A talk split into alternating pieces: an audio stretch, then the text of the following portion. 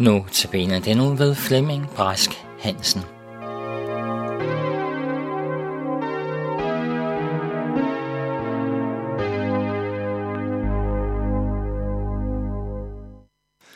Vi skal i dag se lidt nærmere på lignelsen om sædemanden. Og vi skal først læse nogle vers fra Matthæus kapitel 13, fra vers 4.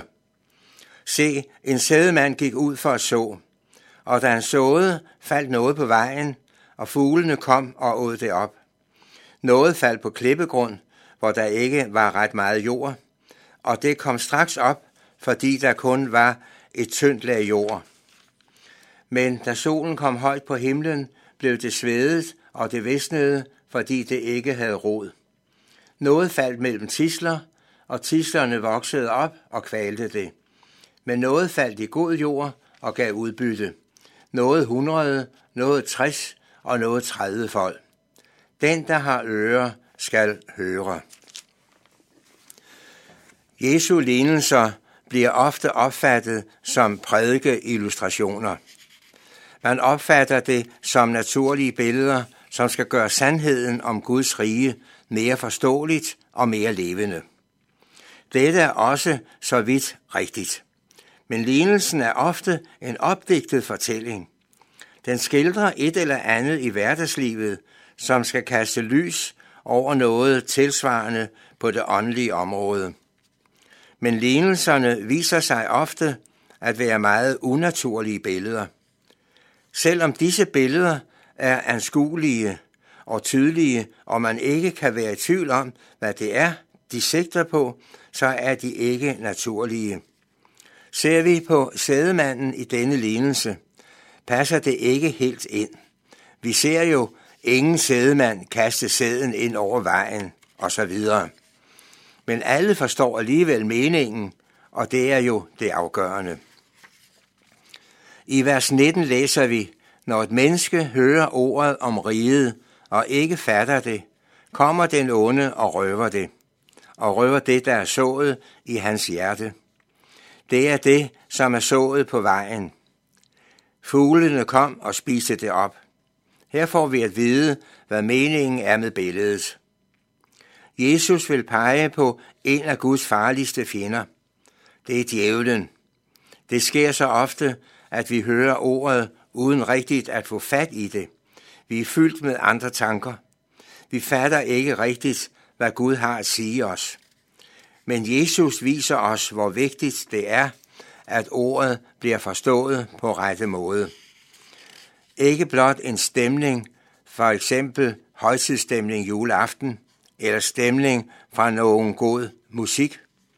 Den onde, djævlen, står parat til at rive ordet væk fra os, så det er glemt. Vær derfor altid vågen. Den onde er ofte på de steder, vi mindst venter det, nemlig i kirken og i missionshuset.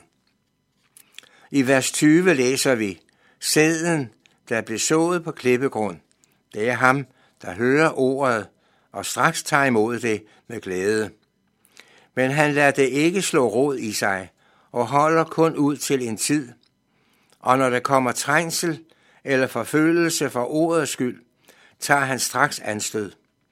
Det er ikke altid nok, at du tager en beslutning om at blive en kristen. Jesus advarer os mod at tænke sådan. Giv ordet tid til at slå rod i dit hjerte. Giv ordet tid til at slå rod i dit hjerte. Det giver udholdenhed, og det er vigtigt. Guds ord har mange fjender. Den største er djævlen, og han vil gøre alt for at drive dig væk fra Jesus. Venner, bekendte, familie vil lokke dig væk fra Jesus. Derfor er det så vigtigt, at ordet slår rod i dig, siger Jesus til os, således at du må erkende, jeg kan ikke leve uden Jesus. Videre læser vi i vers 22. Det, som bliver sået mellem tisler, det er ham, der hører ordet, men denne verdens bekymring og rigdommens blændværk kvæler ordet, så det ikke bærer frugt. Timelig bekymring har vi nok alle sammen, måske mere eller mindre. Den verden og tidsalder, vi lever i, er dybt præget af lyst til gods og guld. Lyst til at ære, til ære og til fremgang. Og netop fordi alt den slags er så dyrebar i verdens øjne, går vi en stadig angst for at miste det, man har i værdier. Men glem det.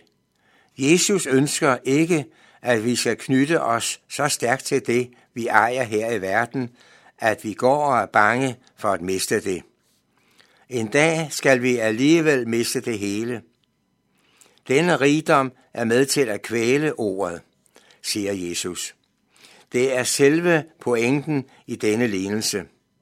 Der bliver ikke plads til Guds ord i de hjerter, som er optaget af denne verdens ting. Og uden Guds ord findes intet sandt åndeligt liv. Derfor bliver der ingen frugt af ordet.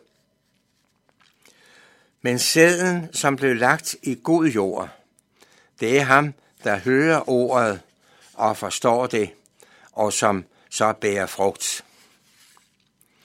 Som mennesker tager imod ordet, imod Guds ord, således bliver deres forhold til Gud. Og her taler Jesus om den, øh, som tager imod ordet på rette måde, og om hvordan Guds ord virker i hjertet. For ligesom ordet består af lov og evangelium, således vil det også have en dobbelt virkning. Loven virker således, at den vækker og knuser hjertet. Ved loven kommer vi til at erkende vores synd på en sådan måde, at vi drives til at søge frelse og fred i Kristus Jesus. Selv efter at vi er kommet til tro, driver loven os til daglig omvendelse. Ja, ofte må vi føle vores synd i en sådan grad, at vi må klynge os til Jesus. Og der bliver evangeliet uundværligt for os. Evangeliet giver det sønderknuste hjerte fred, liv, trøst og glæde i vor frelser Jesus Kristus. Det giver os lyst til at leve et liv nær Jesus og tjene ham med et virksomt liv, med kærlighed til vor næste. Og der bærer ordet frugt. Amen. Vi skal bede sammen. Herre Jesus, tak for ordet, du har givet os. Og vil du velsigne ordet for hver enkelt lytter, at vi alle må åbne vort hjerte for ordet, og at vi må blive bevaret i troen på dig. Jesus, vi beder dig om, at din velsignelse og nåde må være med os alle. Amen.